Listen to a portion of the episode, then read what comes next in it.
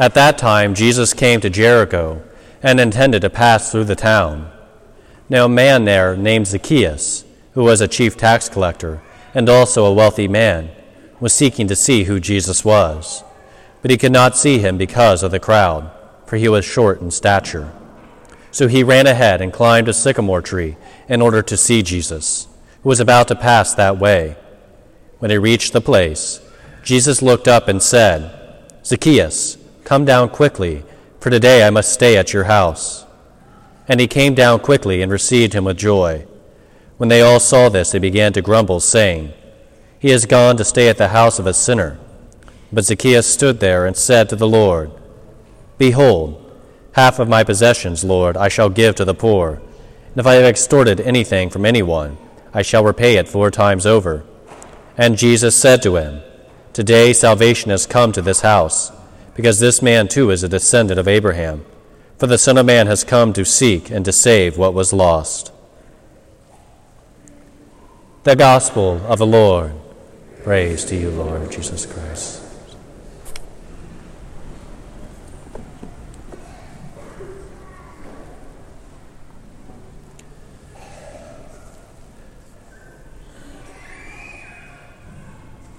Growing up in my own household, my father was a lover of planting trees.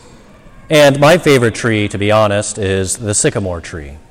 And that is the one that we see in today's gospel. And I once mentioned that to a friend in seminary, and he asked, Is that because of Zacchaeus? And I was like, What? He's like, You know, because you're short like him. And I was like, Thanks, man. And that is a reality that I become even more painfully aware of here in Fort Laramie, to where, well, pretty much everyone dwarfs me.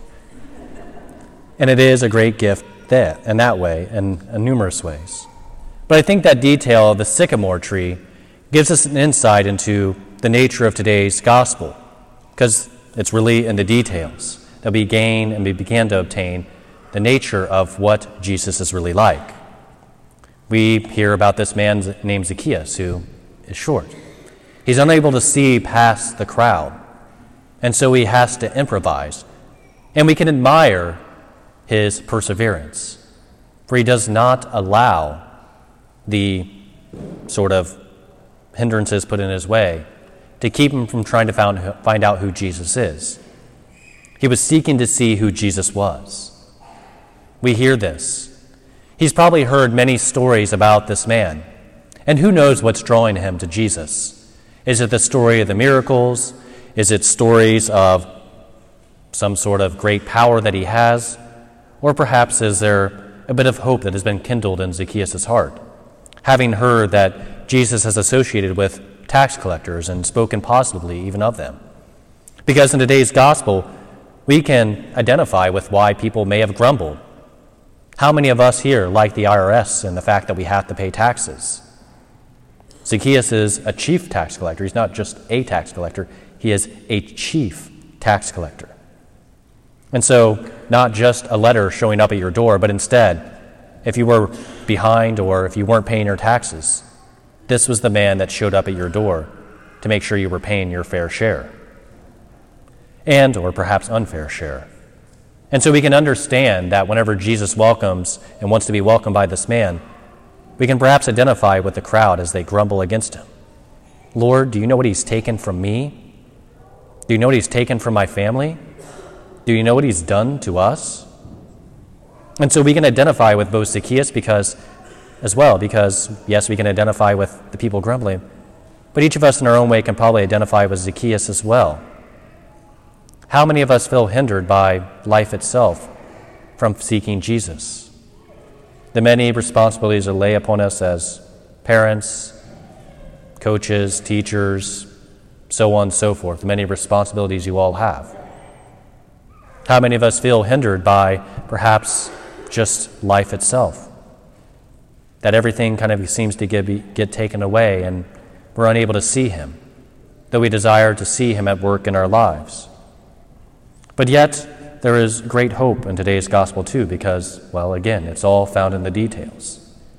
We get a clear sign that Jesus is God from the fact that He has never met Zacchaeus before.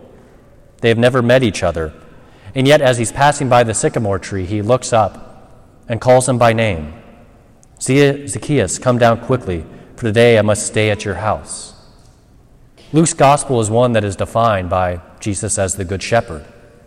And like the Good Shepherd, he calls each of them by name.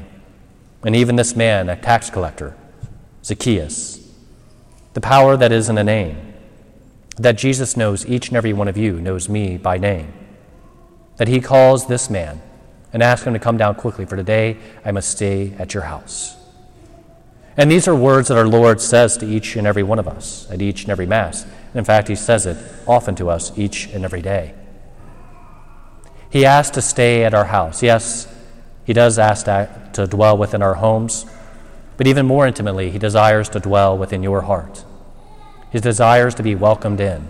For we hear in Revelation that He stands at the door and knocks. He stands at the door of your heart and knocks, asking for entrance asking to be welcomed in. And we are asked then in kind to respond. Today, he knocks at the door of your heart, of my heart, of our hearts, asking to be let in, asking to be let in to no matter what the status of our heart is. For each of us, and I think that's the beautiful thing about today's gospel too, found in the details, that after having that encounter, that he desires to have that intimate encounter with you Jesus has been waiting in that tabernacle for 2,000 years to converse with you, to talk with you, to be present in your life. All he asks is to be welcomed in, no matter the status of your heart.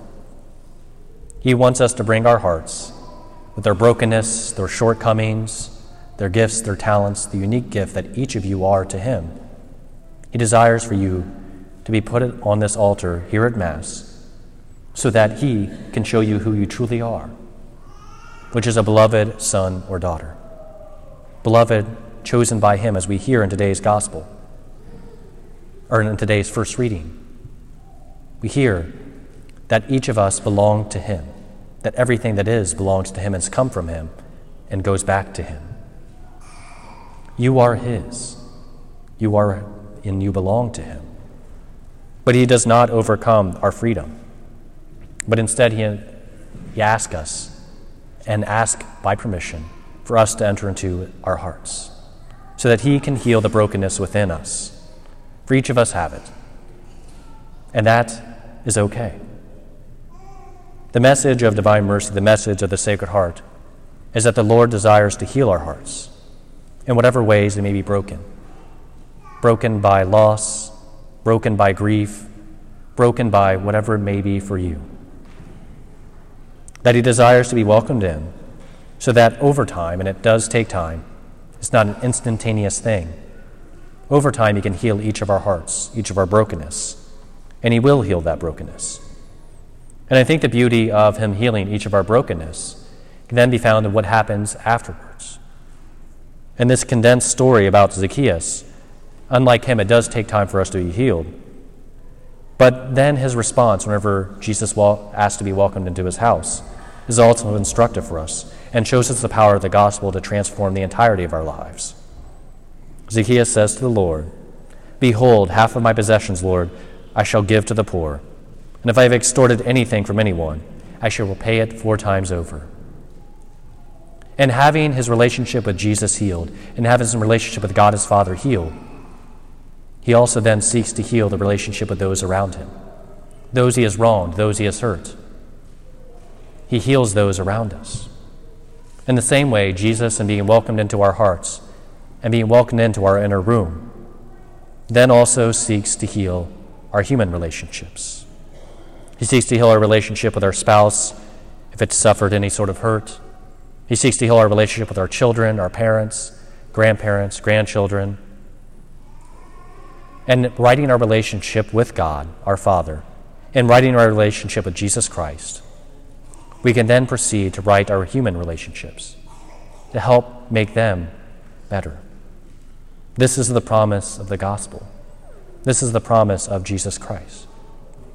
He doesn't just heal us, but He also helps to heal us so that He can heal our human relationships and any small or big breaks we may have in them.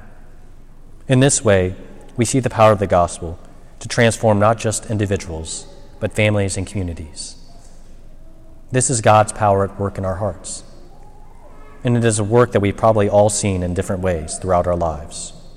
The power of the confessional to restore us to the grace of God, the power of the Mass to bring grace into our lives so that we can be strengthened to follow Jesus more closely day by day. And it's found in the little things. God delights in your little efforts to follow Him. In your effort to get here to Mass on Sunday, in your little efforts to throw up prayers throughout your day, and all the little things of your life that you try to give over to Him, He delights in, He smiles at, and He can do much with. So take heart.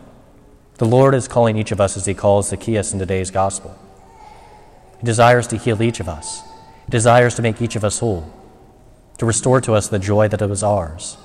And that is ours by nature our baptism and being sons and daughters of His, and being held closely in hand. So today, here at this Mass, recognize that the Lord calls each of us to welcome Him into our hearts. Allow Him in so that He might heal your hearts and restore to you a peace and a joy that the world cannot give.